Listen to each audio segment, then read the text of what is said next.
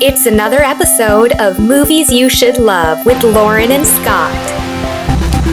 Hey, welcome to yet another fantastic, well, we think it's going to be fantastic episode of Movies You Should Love. I'm Lauren, and with me, as always, is. A very optimistic Scott. Excellent. Um, well, anyhow, here we are. We're on uh, the Movies You Should Love podcast. What we do here, it's kind of like film school without the tuition, is what we like to say.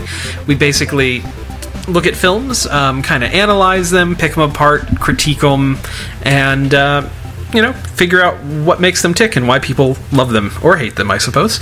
Um, if you want to tell us what you think about movies, you can do it. Uh, moviesyoushouldlove.com is our website, or you can get us on Facebook, facebook.com slash moviesyouShould, or on Twitter. Um, our account is movies you should. So, yeah, that's what you can do to get a hold of us. Today we are going to be talking about number 73 on the AFI Top 100 film list Butch Cassidy and the Sundance Kid, um, a Mhm. classic Western with Robert Redford and Paul Newman. Um, and the catchy song Raindrops Keep Falling on My Head. Uh, but until then, um, what else has been going on, Scott? Um, Kelly and I went and saw the movie Safety Not Guaranteed. Man, I really want to see that. That looked good. It is. It's really good. I'd really recommend it. It's really quirky and it definitely feels like an independent film. Um, I, we loved it, honestly. It's like the, at first, it gets going, like the first 10, 15 minutes is a little slow to the point that I became a little bit worried sitting in the theater going, oh no, please tell me that this wasn't just a well put together trailer. But at about the 10, 15 minute mark, um, the main character, Aubrey Plaza, who you might know from like Parks and Rec or Scott Pilgrim, um, she meets the kind of the main male character, the, the focus of the film. Um, and that's when really the film just kind of takes off and it really clicks. The movie's basically about like these people who work in a magazine. I believe it's like in Seattle, the northwest. Um, and they're going to go interview this guy who has put an ad in the newspaper saying that he is going to be traveling uh, back in time shortly. He's looking for a companion. Um, safety not guaranteed. you know, I've only done this once before, and so this whole movie is kind of based on: is this guy crazy, or is he actually building a time machine? And that's kind of the thrust of the whole film, and then it kind of becomes a little bit of a character drama and romance, and a oh, but constantly a comedy. Just a very kind of quirky comedy that uh, we thoroughly enjoyed. I would really recommend it to anybody. Nice, yeah. I remember seeing the trailer and going, wow, that looks really good. So, It's it's a lot of fun. It's it's really just a lot of fun. And uh, I forget the main character's um, main actor's name, um, but the way he plays this guy, this this uh, this time traveling person, this character who wants to t- travel through time, you you go through the whole film never quite knowing if he is a genius or an idiot. You know, it's like he plays it so so well, so funnily. Um, like he kind of reminds you of a ten year old boy constantly. You're just going, "Is this guy for real? Is it? You know, this could be awful, but it's great." nice. Very cool. Indeed. Um, what have you been watching? Oh, man. Um, well, I've seen a couple of movies. Uh, I saw Larry Crowne, and these are both you know older movies at this point, I guess.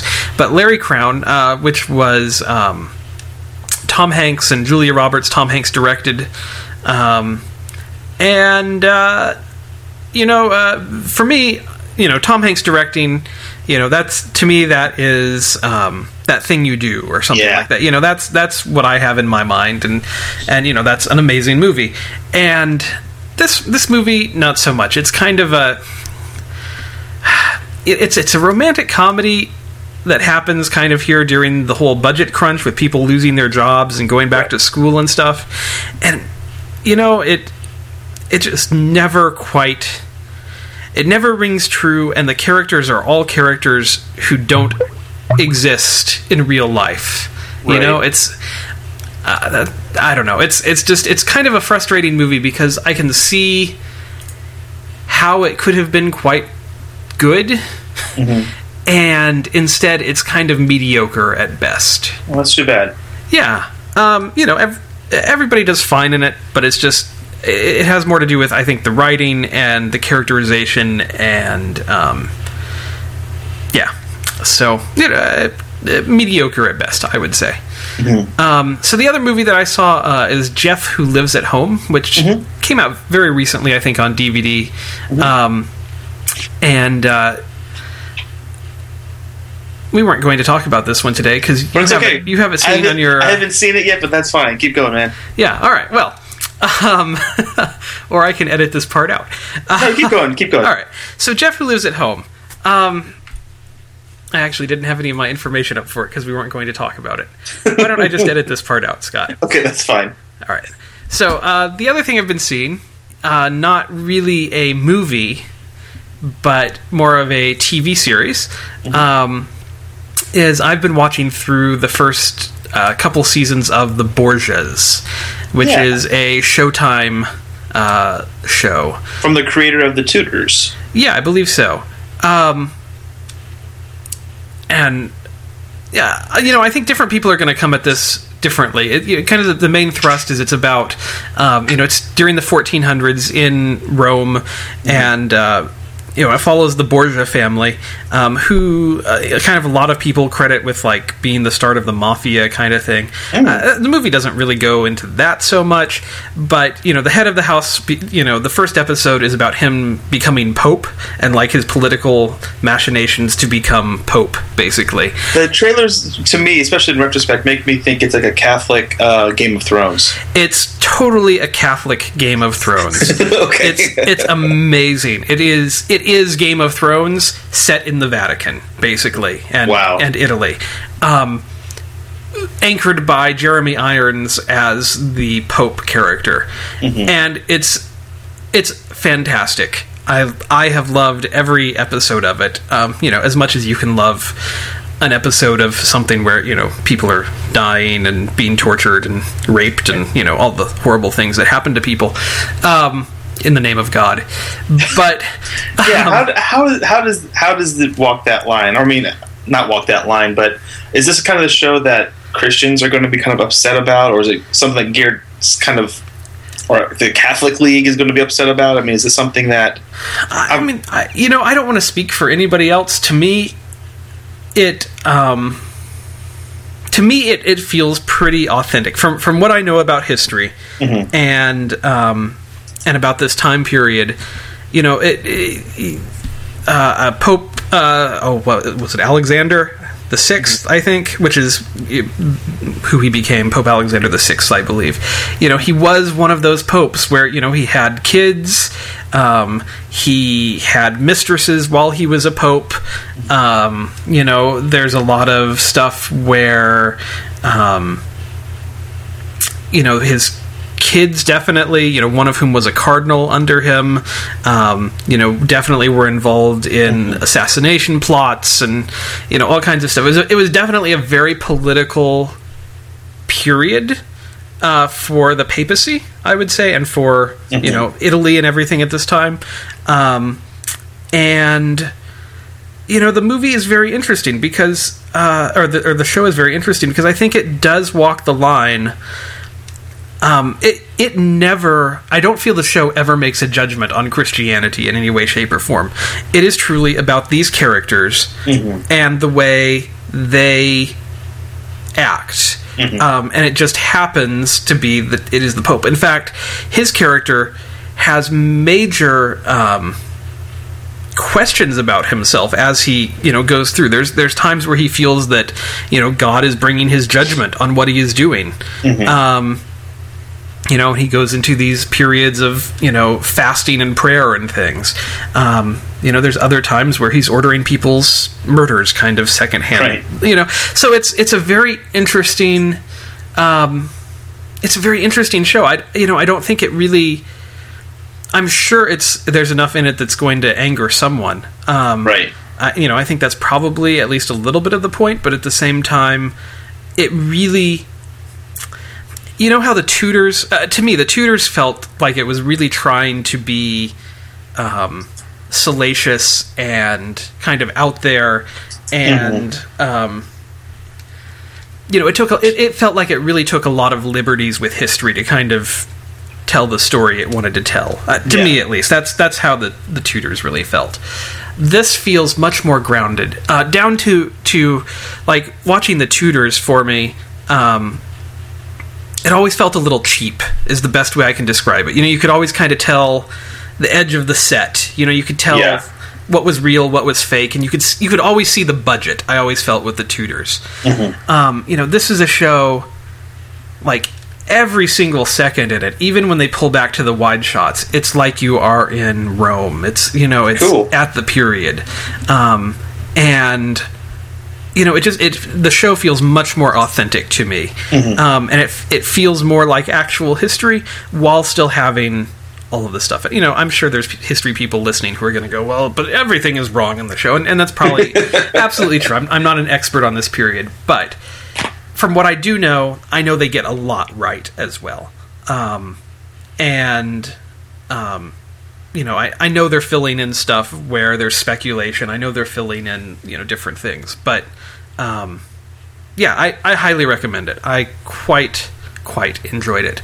Uh, you know, definitely a mature rated kind of show. Lots of sex, lots of violence. I mean, pretty pretty serious violence in it. Um, especially as you get into the series, uh, there's torture. There is um, war scenes. You know, kind of the advent of cannon is coming about during some of this. Oh, right. And you know, so there's there's a lot of pretty serious violence in this show. Um, yeah, but uh, it's pretty fantastic. Uh, if I, I would I would recommend it to anybody who you know if you like Game of Thrones, if you liked The Tudors, if you liked Rome, the the HBO show Rome, you know. Honestly, it's to me that this is somewhere kind of like between that and Deadwood and um, um, you know something like uh, Game of Thrones. So it's kind of it sits somewhere in between all of that to me, and um, yeah, it's it's pretty awesome. I've also been watching. Well, the last Saturday night, Kelly and I watched a historical drama as well called "How to Train Your Dragon." Oh yes, absolutely. Um, this is not our first time seeing it. Uh, this was, however, our first time seeing it with a couple of kids, which was kind of fun. We were uh, we offered some respite care. We are part of the foster care system now, and this was our first time doing respite. And we had uh, a ten year old and eleven year old boy uh, come over for the night, and uh, I pulled out a you know stack of appropriate movies and said, "Here, you guys can pick out whatever you want." And they they picked out How to Train Your Dragon, and we wa- rewatched it, and it was a lot of fun to watch it, but it was also a lot of fun to watch them watch it because they really reacted to like the the comedy and the like the perils that uh, young Hiccup finds himself in, and it's really kind of a perfect movie for a 10 year old because your your hero's kind of a 10 or 11 year old maybe he might be borderline 13 never really says but um, it's a lot of fun it's it's very very different than the books that they're based on um, they kind of create a different kind of viking world for hiccup to uh, live in and toothless the main dragon in it is completely different than in the books um, but you really kind of forgive it. It's directed by and created by the same guy who did uh, Lilo and Stitch,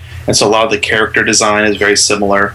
It's a lot of fun, and we kind of love it. And I like it that it's a fun movie for kids, but also has a little bit of danger in it. You know, things happen, and there are consequences for decisions and consequences for actions. It's not just a, you know, everybody's going to walk home okay at the end of this kind of movie. Yet it never gets too scary or too serious. It really walks that line perfectly, I think. Yeah, I would love was- to see more movies like it come out. that was something when I saw it. That was something I really appreciated about it. Was that it?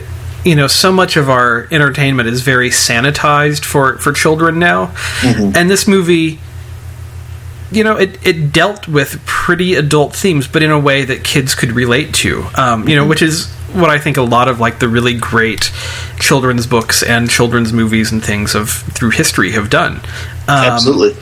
And uh, yeah, man, it was it. It also because of that, it also I think really works for adults as well because again, it's actually tackling real themes. Um, and yeah, uh, yeah, it's it's.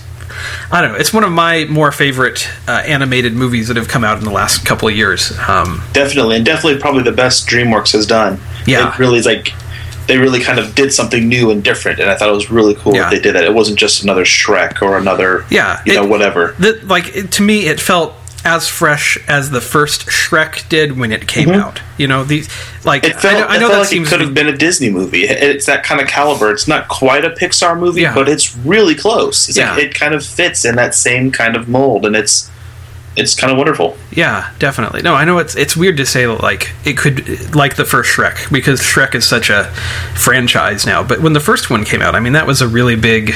It was a breath of fresh air. It was a breath oh, of fresh air. You know, yeah. a movie that doesn't take itself seriously, and it was funny, and it it poked fun at Disney and all of the tropes of the fantasy genre. Um, and, then they it became, but, but then it became a franchise, and it kind of Yeah. derailed. But um, yeah, no, definitely. I, How to Train Your Dragon. It's just it's a great family film, and if you if you guys haven't read the books, I'd highly recommend them. I love the audiobooks. We, I have both in the house. I have the books and the audiobooks because David Tennant reads all the books and he does great voices for all the characters. And like I'm, you know, I'm 31 years old and I'm listening to these books and I'm giggling, you know, because it's just funny, fun stuff with these really creatively and just like ridiculously named characters doing pretty fun Viking adventures yeah, with dragons. yeah. Who doesn't love that? exactly. So yeah. Um. So the last thing that I've been watching. Yeah, I think we should both end on a down note, just Yeah. Oh, good. for thematic similarity. Great. Well, um, so the last thing I've I've watched is, uh, you know, you've uh, listeners, you've been hearing us the last couple podcasts. We've been talking about this Titanic miniseries um, because really, uh, apparently, since the Titanic podcast that we did a few months ago, we just have not been able to let this theme go. we Um, just can't let it. we just go. can't let it go. So I finally, now that Scott has talked about it a couple times, I finally sat down and watched uh, part of it. I haven't made it through the whole thing yet. I don't know if I will because. So here's the thing. I, I said I would watch this, Scott, and get back with you with what I thought on it. And here's kind of what I think about it. I think I fall into the camp of people who don't need a Titanic movie or miniseries at all. That's fair. Um, and I and I think watching this, I have now realized that at least some of my issues with the first Titanic movie stem from the fact that I just don't need a Titanic movie, is rather it, than is it a matter of just like you're going into this i mean basically knowing the end from the beginning kind of knowing you're watching probably half of these people are going to die and so there's like this there's just a little bit too much of that no. See, honestly, I'm okay with the whole thing with people dying. Um, because you know there's other tragedy things you know where you know you sit down with Hamlet or something and you know pretty much everyone is dead by the end what Um, sorry for the spoiler. Um, you know, and uh, so I think it's you know I think that's okay. I think tragedy is okay. It just turns out that I don't actually. Uh, this is going to sound really callous somehow, but I don't really care about the Titanic story that much. You know, I think it's a tragedy, but honestly, that just that whole story doesn't. I know the facts, and creating a fictionalized version of those facts just doesn't. You know, or or even a even a, you know, I might watch a documentary about it mm-hmm. and be okay with that, but I'm just I'm I'm just not really interested in the spectacle of it or of the i think that's completely fair. Yeah it just it just doesn't work for me for some reason. I, no like because what, what you're describing is kind of my was my reaction in a lot of ways to the miniseries and i didn't i don't know if it's because it's the titanic or if it's because for me james cameron kind of told the story and so i it was just really hard to be interested and to care about this group of characters and this Mm-hmm. especially this new story. Yeah especially knowing how many of these characters are fictional and just don't yeah. You know like it's like so what you're doing is you're you're really messing with me here by creating fake people who are you know icons of a class of people or you know they they kind of stand in for everything but at the same time you're going to you know make me care about them and then kill them. Mm-hmm. But at the same time it's not real and it doesn't matter because these are not actually the people that it happened to you know, like I don't know. There's Yeah. there's something about it that just there was no there were so many barriers to entry for me to even be interested in it Mm-hmm. that it was just very hard for me to get through it. Um, yeah, I I just I think I don't really need to see much more about Titanic. You know, that said, I loved how Downton Abbey took the event of the Titanic and used it to, to kind of propel an entire season of television. Yeah. You know, to- totally okay with something like that.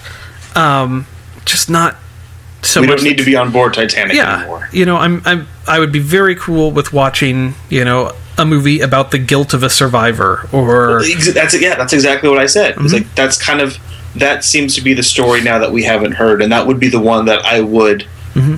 I would go watch. And, you know, if someone's like, "Oh, we're doing this thing now about um, whoever," yeah, Survivor of the Titanic, that could be very fascinating. But Mm-hmm. Yeah. this, Yeah, or a movie about you know what happened to the shipping industry after the Titanic, or you know, I, Yeah. don't, I don't know, whatever, but just not the Titanic itself. You know, as far as how it's made, the the miniseries is made. Mm-hmm. Um, I mean, it, it's a well done mini. I mean, It's it's, well very done. It's- smartly done. I felt it's- like it's you can kind of well, tell that they're working on a budget Yeah. much smaller than James Cameron's. Um, but that being said, they do it in such a intelligent way of filming it. You don't really feel it in every single scene. Yeah. it's just in they they cleverly shoot and edit around their budget. yeah, you know, and all of the actors do great, and Mm-hmm. you know, there, there's nothing. There's nothing wrong about the production value. It, it has great production value. Um, it, um, it, I think, kind of the other thing that really frustrated me is was going into it knowing how the story was going to play out. In that, you know, the very first episode you're watching, you go through it, they hit the iceberg, the boat is sinking, you see all of these people in peril, kind of thing, and they're all like holding hands at the end, or, you know, whatever Yeah. they're doing. And then it goes to the credits, and you're like, oh ho! And then the next episode is exactly the same thing, basically. Yeah, that was I think a misstep. That was one of my mm-hmm. bigger problems with it as well. Is that is that style of storytelling is the first three episodes are almost exactly the same episode over and over again, where you start before the Titanic was built and you end with it beginning to sink. yeah, kind of and in the fourth episode is just the sinking. Yeah, and you know what? uh, I get why they would do that. I think it it kind of makes sense to tell all of these stories, and you don't get quite as confused about the characters and stuff. Maybe Maybe, but like watching it like maybe if i watched it in real time when it was first on television that might make more sense Mm-hmm. but sitting down with the dvd it's like this really bizarre emotional roller coaster that actually works against you and detaches you from everybody by the end of it yeah, like I truly once I made it through the first episode, I was like, I truly do not care enough to watch another episode. Mhm. Like I already know what happens to the people in the first episode. A few of them will live, a few of them will die, and and I just have have at least two or three more episodes of just seeing this over and over again. And I don't know, it just it didn't really work for me. So I know, and that's honestly that's I, I think I described it this way on the podcast that by the by that fourth episode it felt like a very strange kind of horror film where you're just kind of waiting for people to die in cruel ways. Yeah. I mean, it's just like, oh, it's just which one is it going to be this time? Oh, it's it's him. Okay. Oh, this time it's going to be her. She's going to die. Okay. Yeah, And there's a there was a weird detachment that took place, but yeah, no, exactly. So, And- so that's, that's interesting though because I, I was curious about your take on it because I did feel like for its faults it really did kind of do what Downton Abbey does so well, which is explore some of those classes and do it in a less sensationalized way, in a probably slightly more grounded, realistic mm-hmm. approach, I- despite using fictionalized characters. yeah, I, I I love all of the Downton Abbey stuff about it, Mm-hmm. and if it was probably any other setting than the Titanic, it would probably still work for me. You know, um, Mm-hmm. I to- yeah, I can totally see that. so I think I, I almost wish he had just like went ahead and added that character from Downton Abbey, since there were so many fictional characters. Yeah. and just make it like a weird Downton Abbey prelude. like that actually might have that might have actually made me watch it more.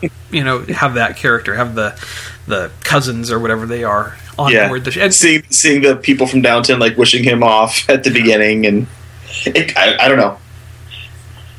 Anyway, we'll move on from that. Yeah, I was gonna Uh, say that's probably probably the last you will hear of this Titanic miniseries on this podcast, listeners. Yeah. Which I know at this point you all just have to be horribly sad about because it's, I'm sure, all of your favorite things. I'll never let go. so, I have had an ongoing feud with HBO. I don't think they're aware of it, um, but I have been uh, kind of frustrated with HBO for the past couple of months. Um, to catch everybody up to speed, basically, I've been frustrated that you have to be a subscriber to cable and HBO to watch any of their programs or their content unless you're willing to wait a year for it to be released on DVD and or Blu-ray. Uh, there's no way to watch any of their shows um, on iTunes or on Hulu or Netflix until it's released on DVD and Blu-ray, and even then you have to on you know you have to purchase it basically. Um, they have HBO on the go or HBO Go, but it's only for subscribers, and it's turns out it's only for subscribers from specific cable packages. Um, so after Kelly and I watched the first episode of the newsroom, we decided we're going to take the plunge. We're going to get back. We're going to get cable TV back, even though we haven't had it for probably two years at this point. Um, we kind of looked at our, our budget and we're in a slightly better place today than we were two years ago. And also, if I cancel a couple of my other things that I have going out monthly, um, we would actually basically break even. Yeah.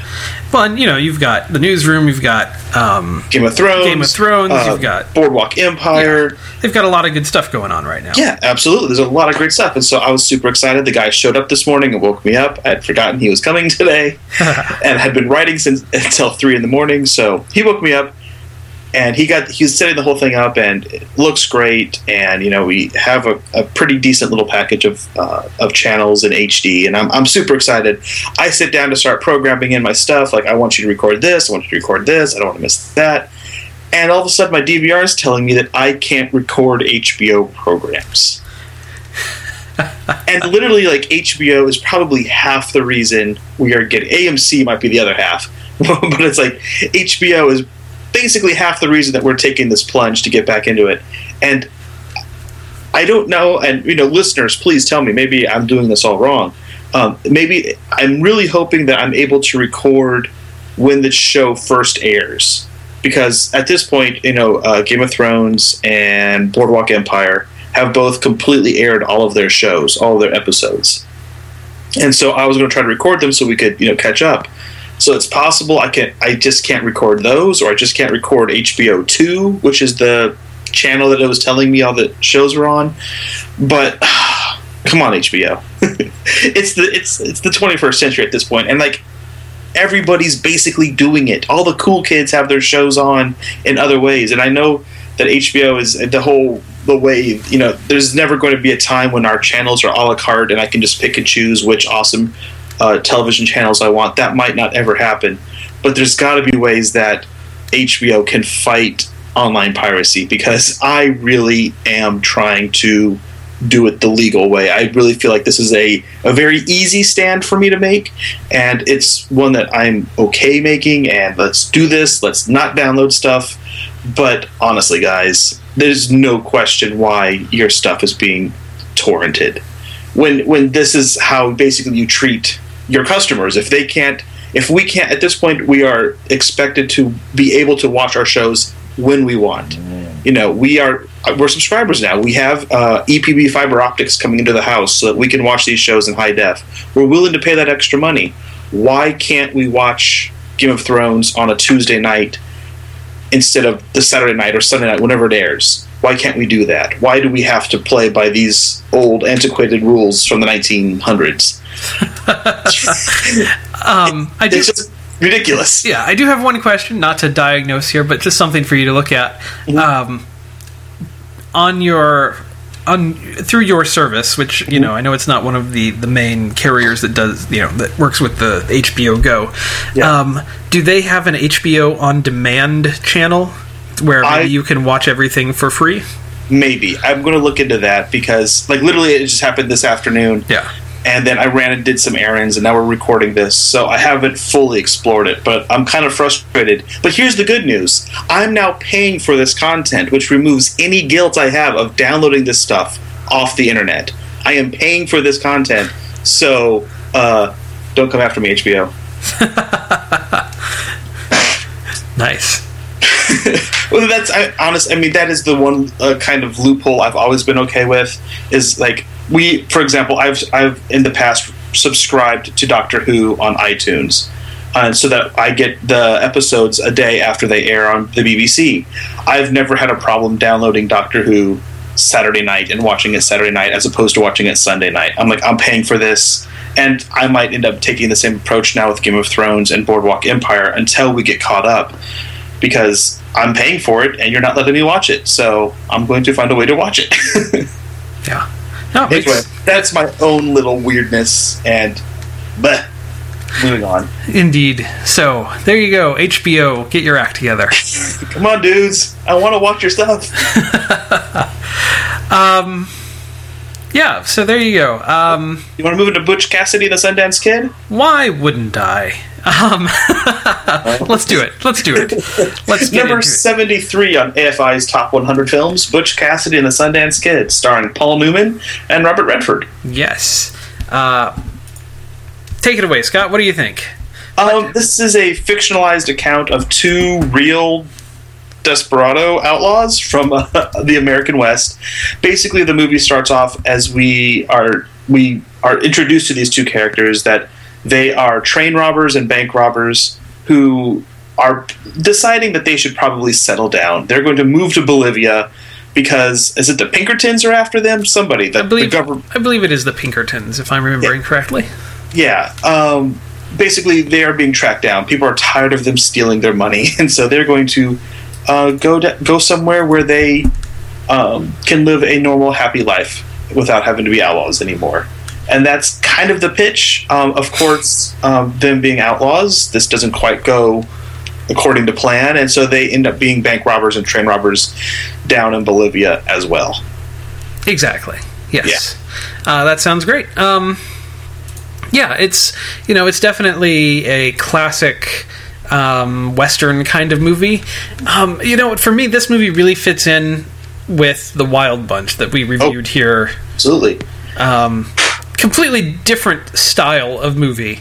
Um, It's tonally completely different, but thematically almost identical. Exactly. It's uh, both movies are really about kind of the the end of the old west, Mhm. um, kind of that you know moving away from John Wayne into kind of the reality of what the West actually was, or, or even kind of the hyper reality of you know Yeah. ultra gritty or ultra you know um, you know the Wild Bunch does it with violence.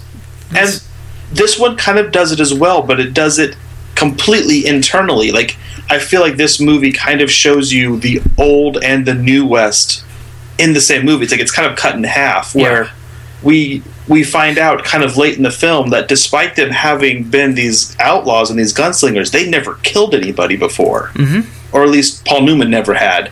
Um, we kind of get the impression Robert Redford might be a little bit more dangerous, um, but you know, and which which really is kind of weird and it, it doesn't quite make sense because there are gunslingers and the first scene we see of Robert Redford is like we're introduced that this guy is a guy who knows how to handle a gun, yet they never killed anybody in all of this time. They only stole money, uh, which to me kind of goes along the lines of kind of the the old clean West where people fell down and there was never any blood and you know there was it was just kind of this happy like oh don't you understand they're just trying to make their own way and um, Kind of heroes in a way. you yeah know? kind of heroes in a way and then they go down to bolivia and that's kind of the them jumping off the waterfall i say is like the end of the old west almost and Yeah. they get they get down there and it's not idyllic in any way it's just like oh this is really kind of awful and they try to get a job and it doesn't quite work out and then they end up in a gun a gunfight with these four other outlaws and they basically murder them. And it's done like in a super slow motion way and it's like it's really kind of i mean there's not a lot of blood that i remember but it's really it felt really graphic and traumatic mm-hmm. when it happened and it it's very different from the happy go lucky times of the first half of the film.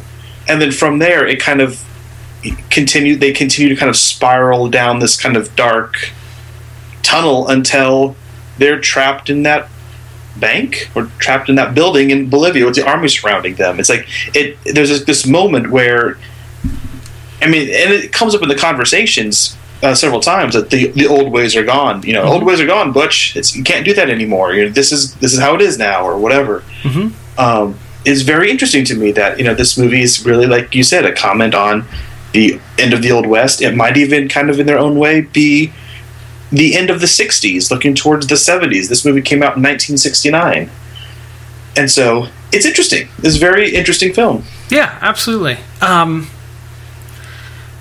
you know, it- which makes it very interesting because we covered so much of this ground before in uh, I I would really recommend people, you know, check out our podcast on the Wild Bunch because it is a lot of the themes are the same. It's just handled like where the Wild Bunch is this kind of hard rated R film. This is a lighthearted PG film. right, exactly, with a uh, a bunch of montages.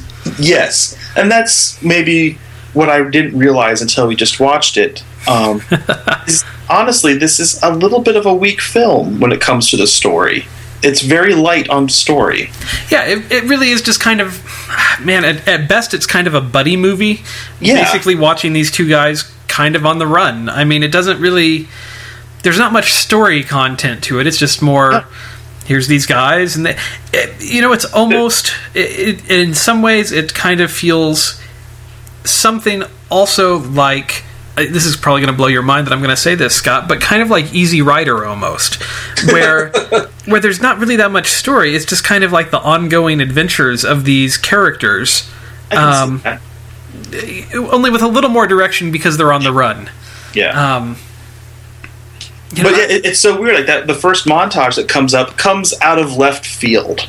Yeah. like I remember the like I, I knew it was coming this time, but the first time I watched it, I went, "Wait, what?" um, because like the movie just stops. The it just grinds to a halt so that Paul Newman can ride around on a bike with um oh what's her name? She's beautiful. The girl in this um um, forget her name. She plays she plays the girl. um, she's really fantastic. But the, he buys a bike. Katharine and then- Ross. Yes, Katharine Ross.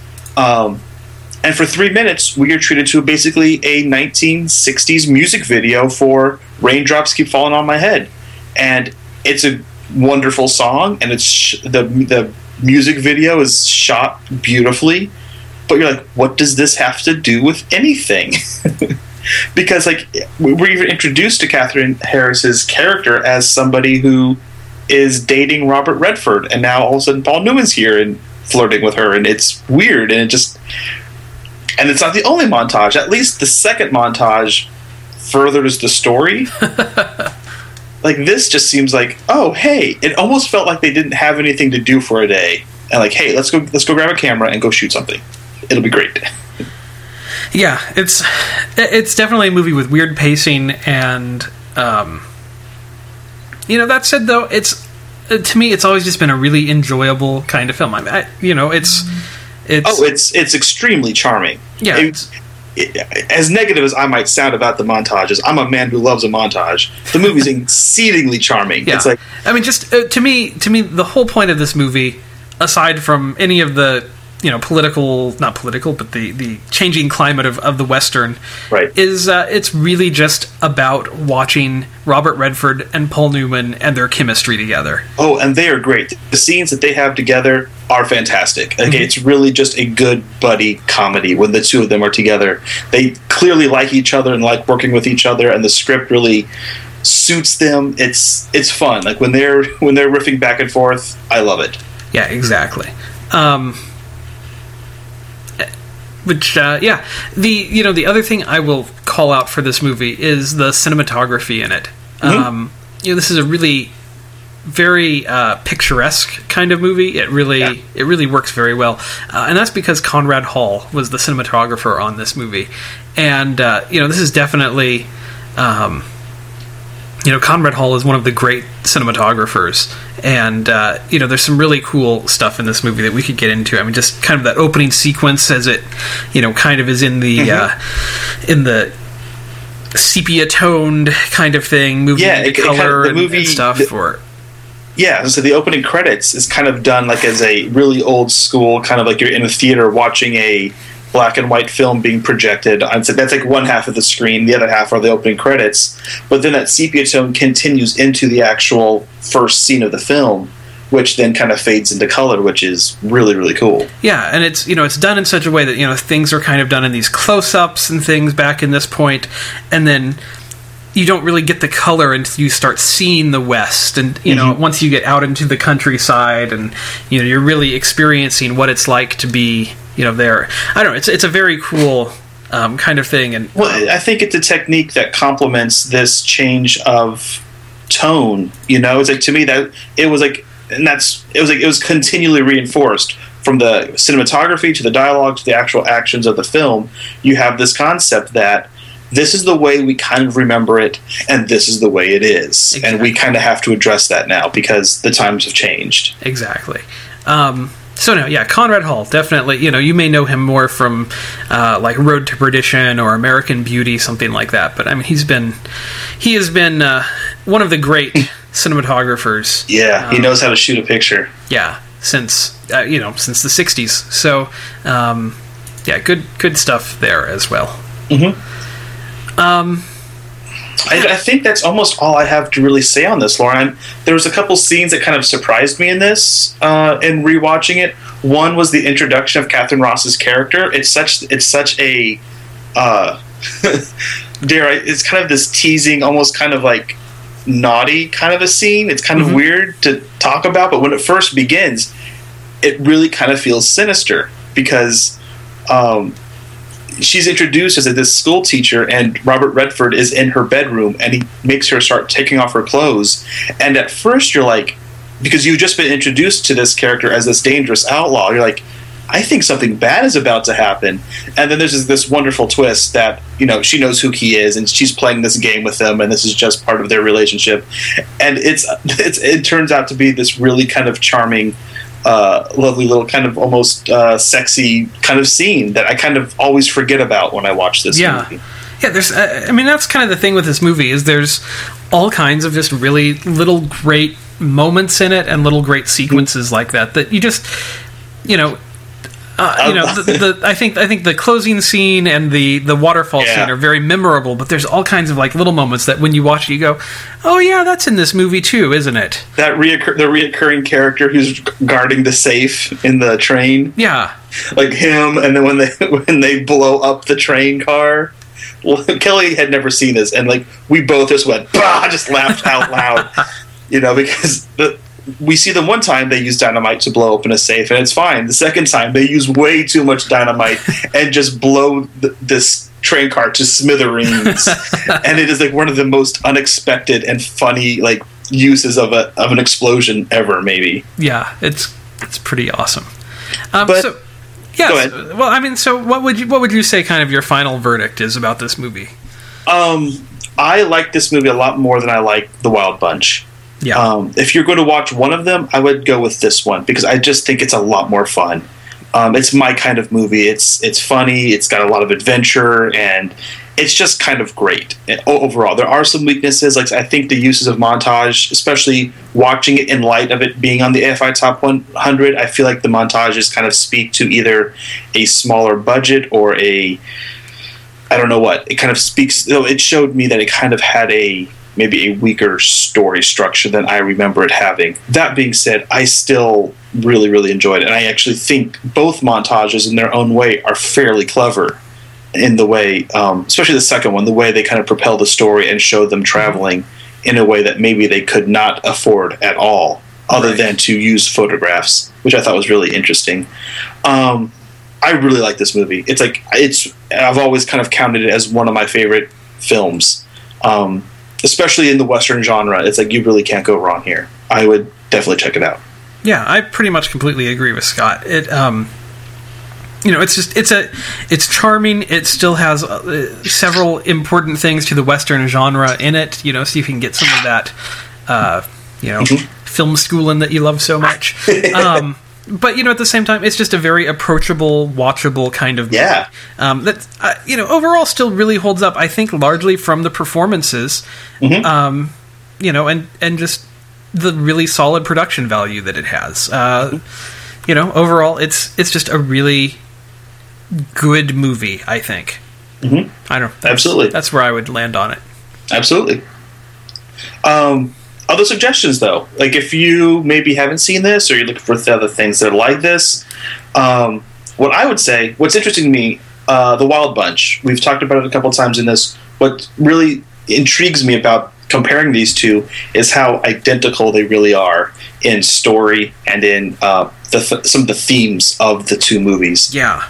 Tonally, completely different, but I mean, you it's almost as if you took the same um, outline and gave it two different groups of people and let them go make their own movie, and they both came back with you know.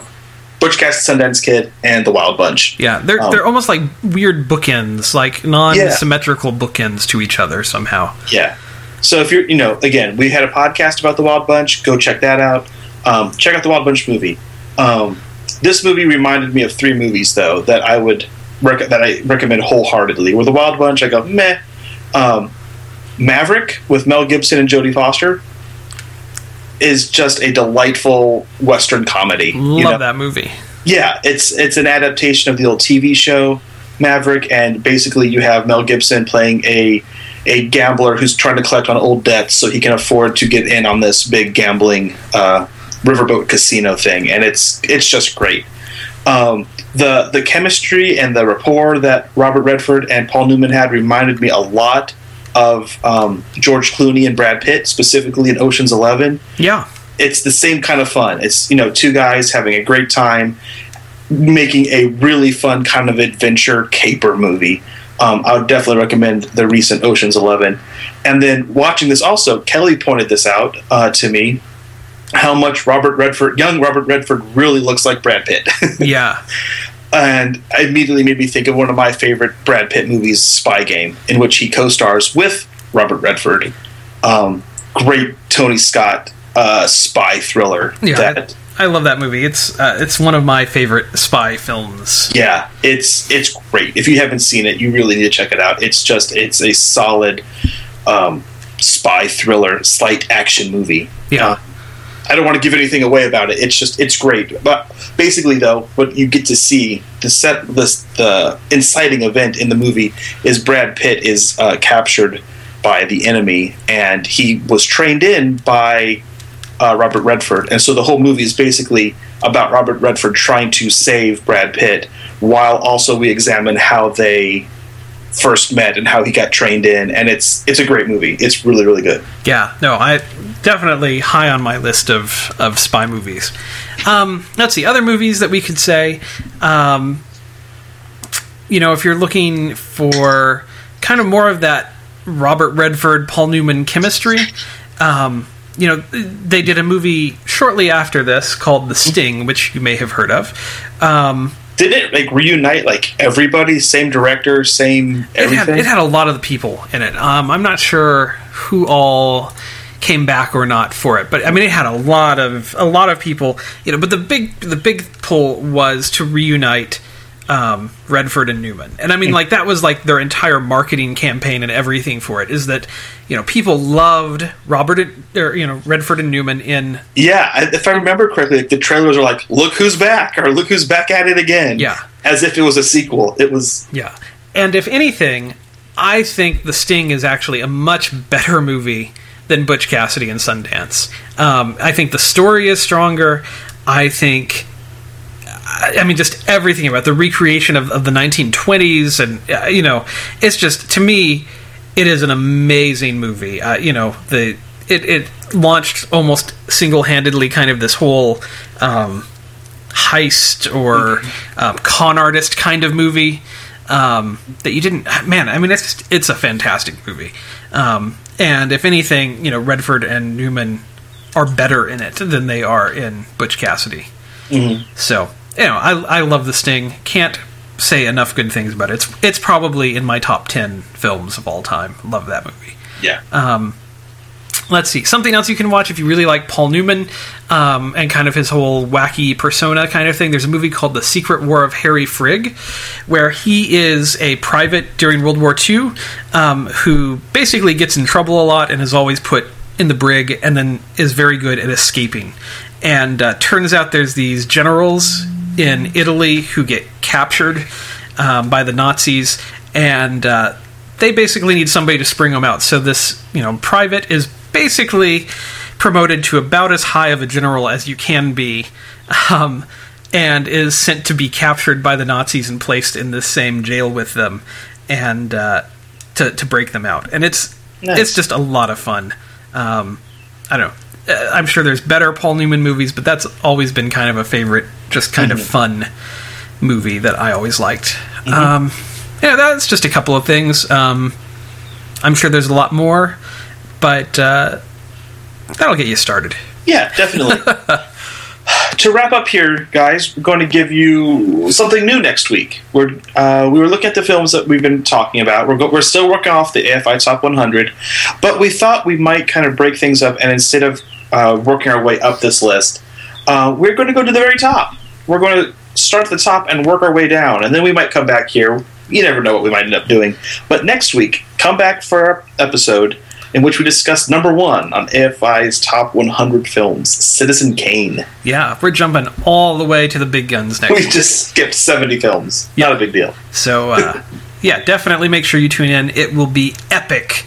I honestly wouldn't be surprised if it's a double long episode. There's a lot to be said about Citizen Kane. Tons that can be said about Citizen Kane. So, We'll uh, try to streamline it as best we can to really give you something to, you know, some food for thought. This is definitely going to be an episode that you're going to want to visit our website on because I think we're going to need to put some of that information on the website and some of the, uh, the information on the podcast. It's going to be good. Indeed. So, all right. Well, we will see you next time with our legend, wait for it, dairy episode about Citizen Kane. uh, until then, you can always check us out at moviesyoushouldlove.com, on Facebook at facebook.com slash movies you should, or at Twitter, uh, or on Twitter at movies you should. That's that is us. That is how you can tell us what you think. So uh, until next time, uh, we'll just be here uh, waiting to hear from you. yes, we will. You've been listening to the Movies You Should Love podcast. Join in the conversation at moviesyoushouldlove.com.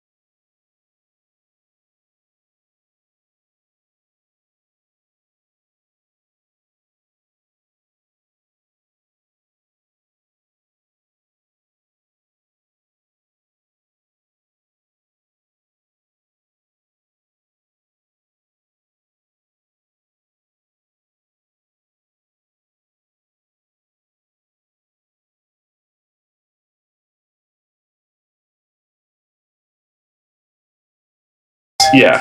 And having seen Do we need to pause? That sounds like you have a mailman.